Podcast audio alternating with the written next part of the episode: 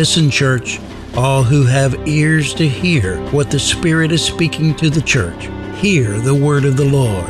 A new day is dawning upon the remnant church of the Lord Jesus Christ, the church that Jesus is building. God declared through the prophet Isaiah, The former things have all now come to pass. Now I will do a new thing. Will you be aware of it? O friends of God, believers in Christ, that is the question God is posing to you today. The cloud of God's Spirit is moving. Will you move with it?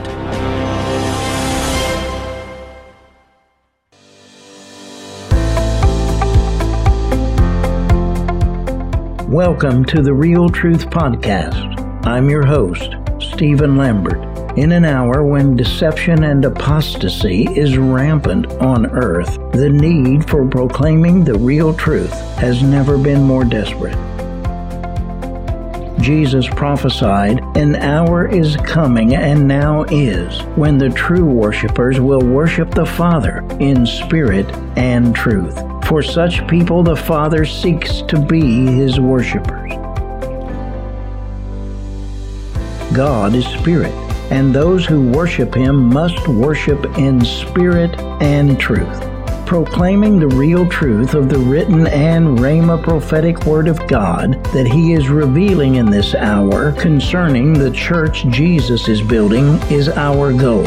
Affecting real change in the hearts and minds of believers in Christ in order to fulfill the purposes and plans of God is our purpose.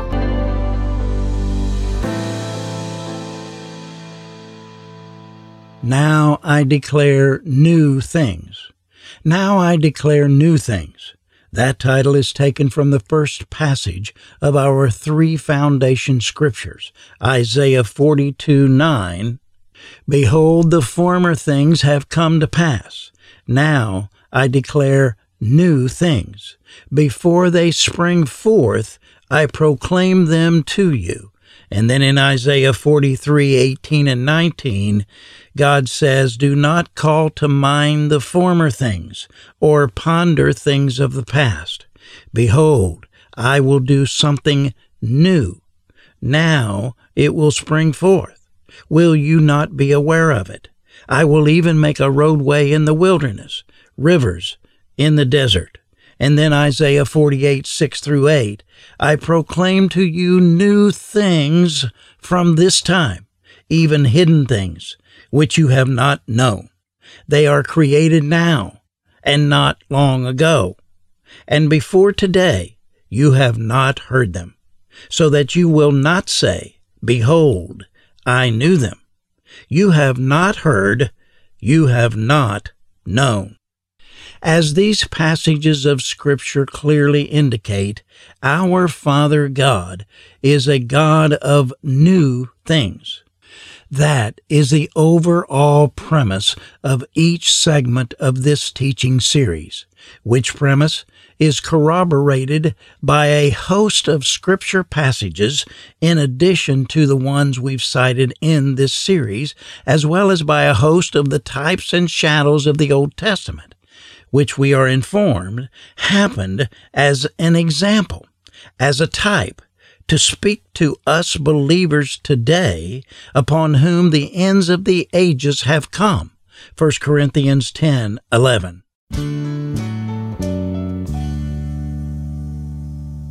Having just addressed in the previous segment Abraham and his new thing, now in this segment I want to address Elijah and his new thing. Likewise, when through his own prophetic declaration God brought forth a three year long drought slash famine in all the land, God told Elijah, Go away from here and turn eastward and hide yourself by the brook Cherith, which means cutting place, which is east of the Jordan. And it shall be that you shall drink of the brook. And I have commanded the ravens to provide for you there. There, at the place he told him to go, away from where he had been living, God told Elijah he would provide for him. Now, what would your reaction be to a word ostensibly from God that said that he was going to physically sustain you by commanding birds to bring you food? Yeah, right. I rebuke that in the name of Jesus, would be most believers' reaction.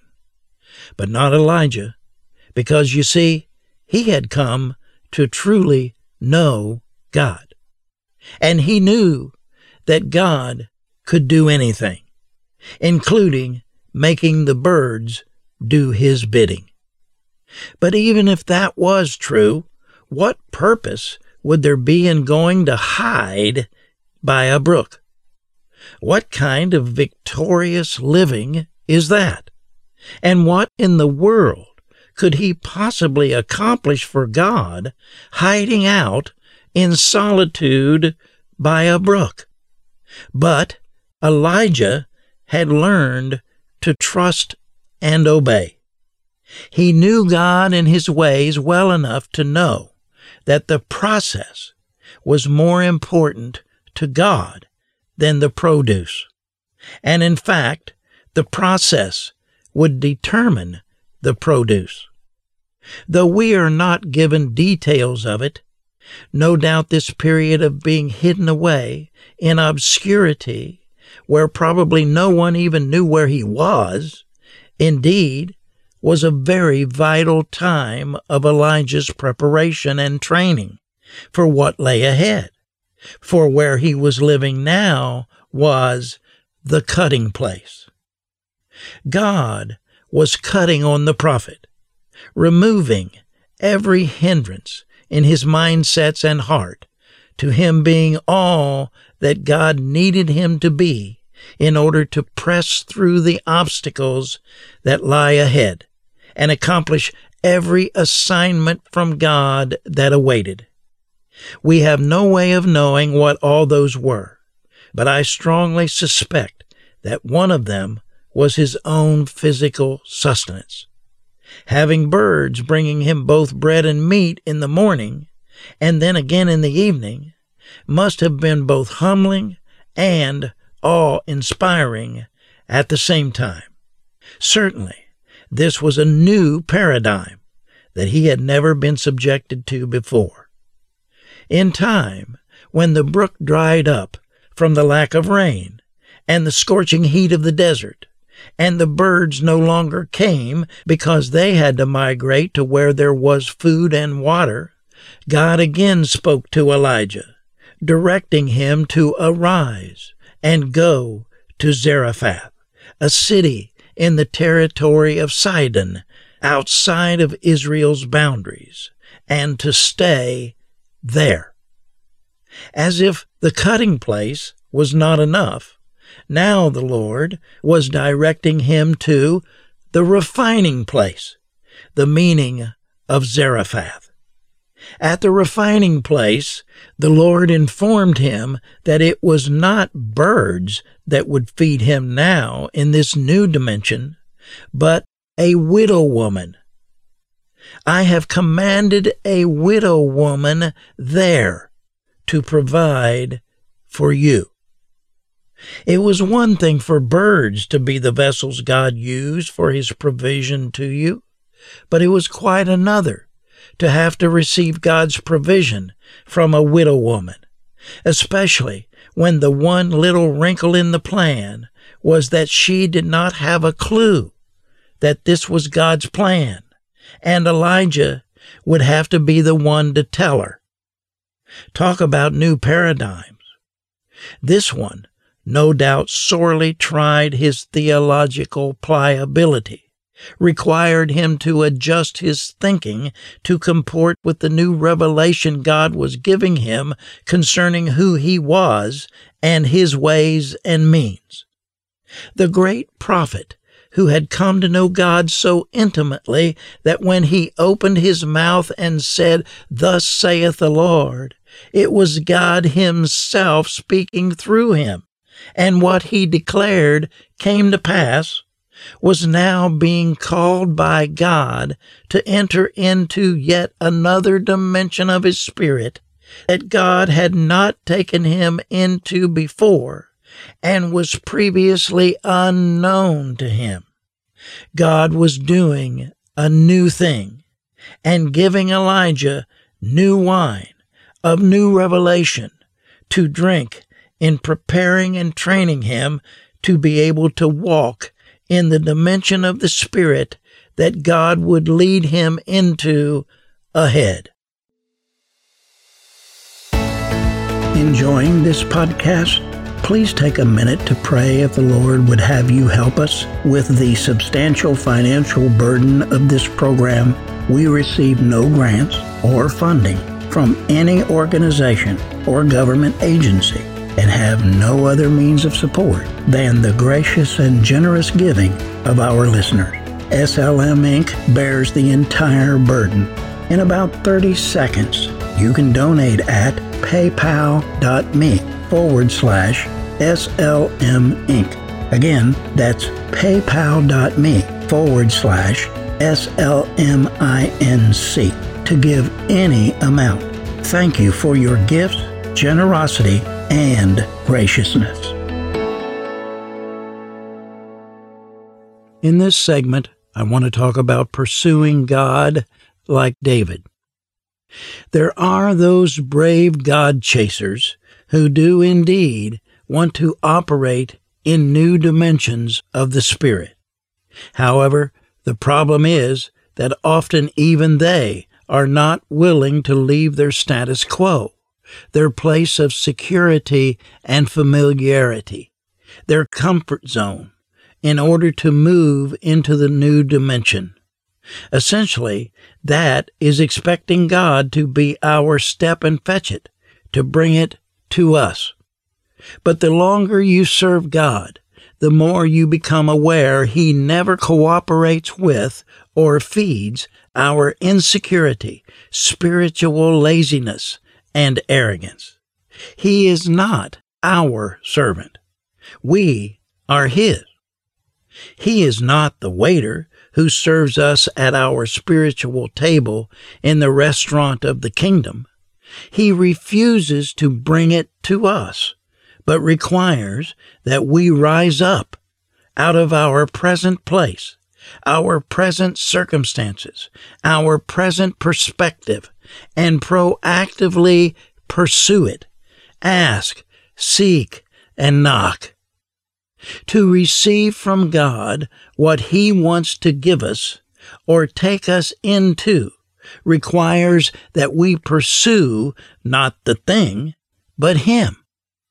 He possesses the thing because it is in actuality a part of who He is, a part of Him. We have to rise up and go pursue God. The proof of genuine desire is pursuit. Pursuit validates desire. In all our spiritual journey, we must continually and repeatedly be like David, who was a man after the heart of God. So often, when preachers allude to this quality of David, they give the impression that it means that David's heart was so much like God's, but that is not what it means at all. Is God an adulterer and a murderer? Obviously not. David was a fallen creature, permeated with the sin nature just like all the rest of us. This description does not mean his heart was like God's. Rather, saying that he was after the heart of God meant that David was in pursuit of God. David's spiritual genius, if you will, was not that he was so perfect, but that he was a repenter, a quick repenter. Whenever he was confronted with his sin, he repented. And he had learned over his years of intimacy with and worship of God, the faster, the better. The longing of David's heart was intimacy, closeness, fellowship, communion with God. Not merely in the time of crisis and extreme need, but all the time, every moment of every day. And unconfessed sin and wanton rebellion he had learned in his worship times negated or caused a breach in that intimacy. Repentance is what would remove the breach and restore the intimacy. So the further he traveled in his spiritual journey of intimacy with God, the faster he became at repenting. Because there was nothing, nothing that would satisfy him and bear the peace in his soul that his intimacy with God produced.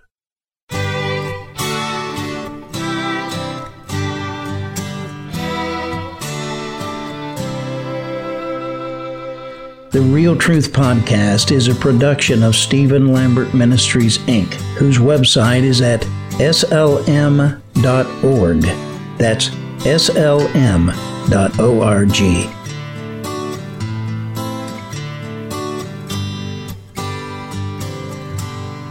In this segment, I want to talk about the church and new things. If the church is going to walk into this place of intimacy with God, cultivating His presence in our midst, in our gatherings, and having His continual presence in all our kingdom endeavors. We must pursue God the same way Abraham, Elijah, and David did. We must rise up out of our carefully crafted world we have created, our homeland, the status quo, repent of our idolatry, self worship, and insecurity, and with fear and trembling begin to pursue God, not on our terms, but on His, not according to our ways, but His.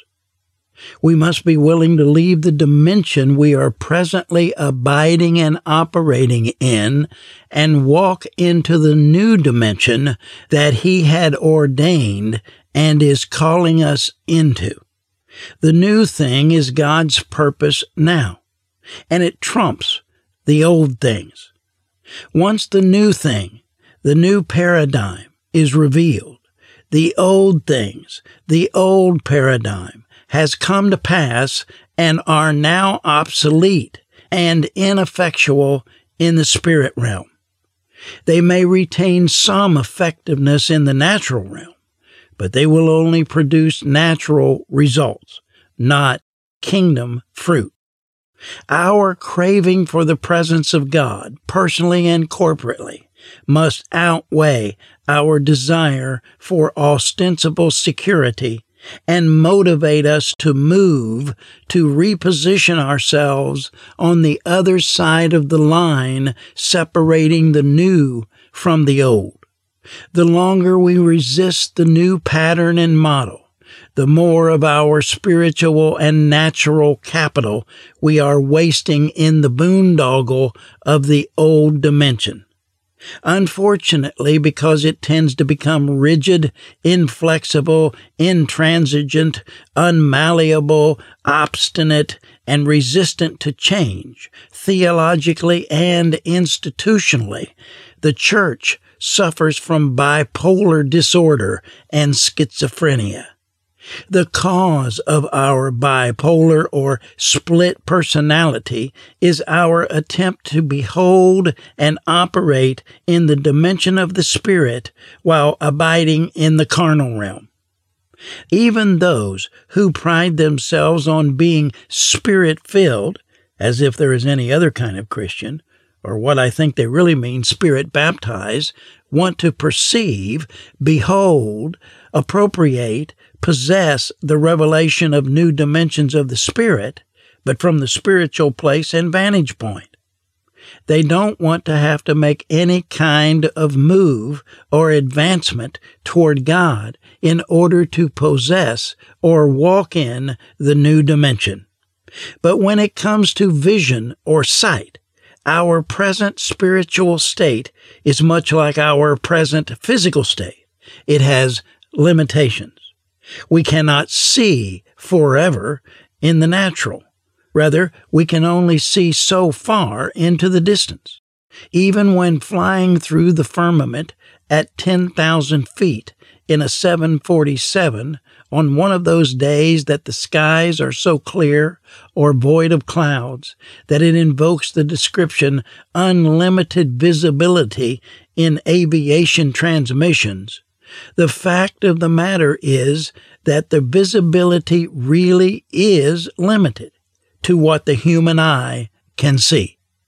Our spiritual vision in our present spiritual estate, even when unfettered by clouds of unbelief, carnality, and human reason, even on our best days in our most spiritual state, is limited to being able to see only as far and as much as the Holy Spirit enables us to see and perceive. We only see in part and know in part. Now we are limited to the partial. In the day of perfection, when the perfect comes, when the perfect one comes and removes from us the imperfect, that is, the sin nature, then shall the limitations of our vision and visibility be removed from us. So, if we are going to behold or see the new thing God is doing, the new dimension He is wooing us to, we must leave our present place and move toward the sound of His voice by faith until we reach that place in the Spirit where the new thing begins to come into view and we can begin to behold it. All this is true with denominations and networks as well. God will not pour out the new wine of the new dimension into old wineskins because the new wine, that is new revelation, is alive and active and it would burst any wineskin that does not have the capacity to stretch and expand any further with the dynamic of the fermenting wine. He also cannot simply sew a new, unshrunk patch onto an old garment that has already shrunk as far as it can shrink, because doing so would only cause a worse tear, split, gap or hole in the garment that a patch would be intended to repair, which would render the garment unusable. Indeed, that has been what has happened in past moves of the Spirit. The old garment, denomination or work, would not stretch with the new dynamic or dimension God brought about, which caused a major tear or split. Not all church splits are of the devil. Some are God caused. In fact, the Apostle Paul, in the same epistle in which he exhorted the Corinthian church that there be no divisions among you with regard to doctrine, 1 Corinthians 1:10, by inspiration of the Spirit, also declared that some church splits or separations were inevitable and necessary in order to demonstrate who was approved. For there must be also factions among you, in order that those who are approved may have become evident, margin manifest, among you. 1 Corinthians 11:19. The approved are those believers who stay positioned in the new thing, new paradigm, new pattern, new model God is operating in currently. Metaphorically speaking, in order to advance us into new dimensions of the Spirit, God often longs to give us a new suit of new spiritual perception and perspective for us to wear. Sometimes he wants to fill our closets with a whole new wardrobe of new clothes.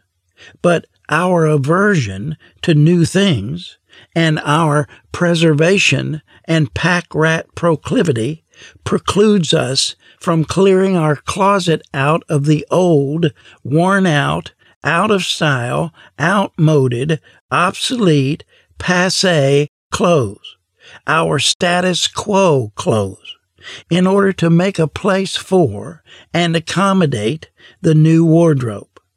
Like those Jesus described, we say the old is good enough, and we see no need for the new. Unfortunately, ecclesiastical institutions often seem to reflect this kind of intransigence and resistance to change. That pattern makes it necessary at times for the Lord, who is still the head of the church, to effect the change he has decreed through revolution rather than the less violent and preferable means of evolution. When reform does not occur through evolution, then it must occur through revolution. But it must occur because God has decreed it.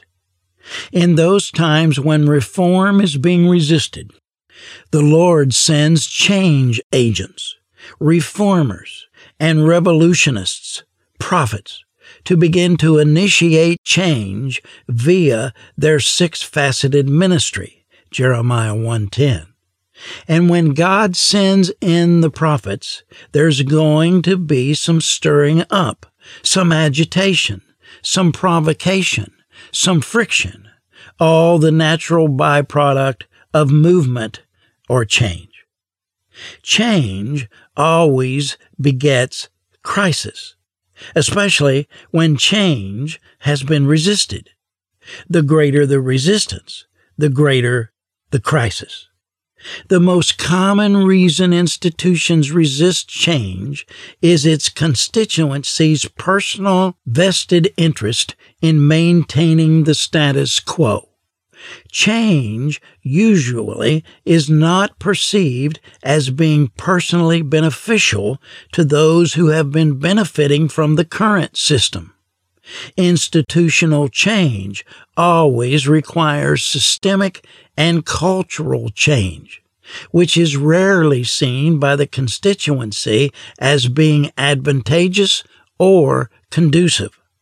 Thus, the Lord must send in change agents from the outside because the institution, like the individual person without Christ, is wholly incapable of changing itself.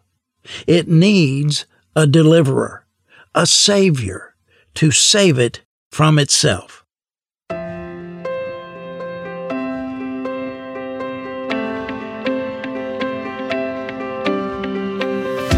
Thanks for listening to this episode of The Real Truth. I'm Stephen Lambert. Please subscribe to the podcast, share with your friends, and visit realtruthradio.com to join our mailing list. Be sure to tune in to the next edition of The Real Truth. Until then, this is Stephen Lambert reminding you that with God all things are possible, and all things work together for good to them who love God and are called according to his purpose.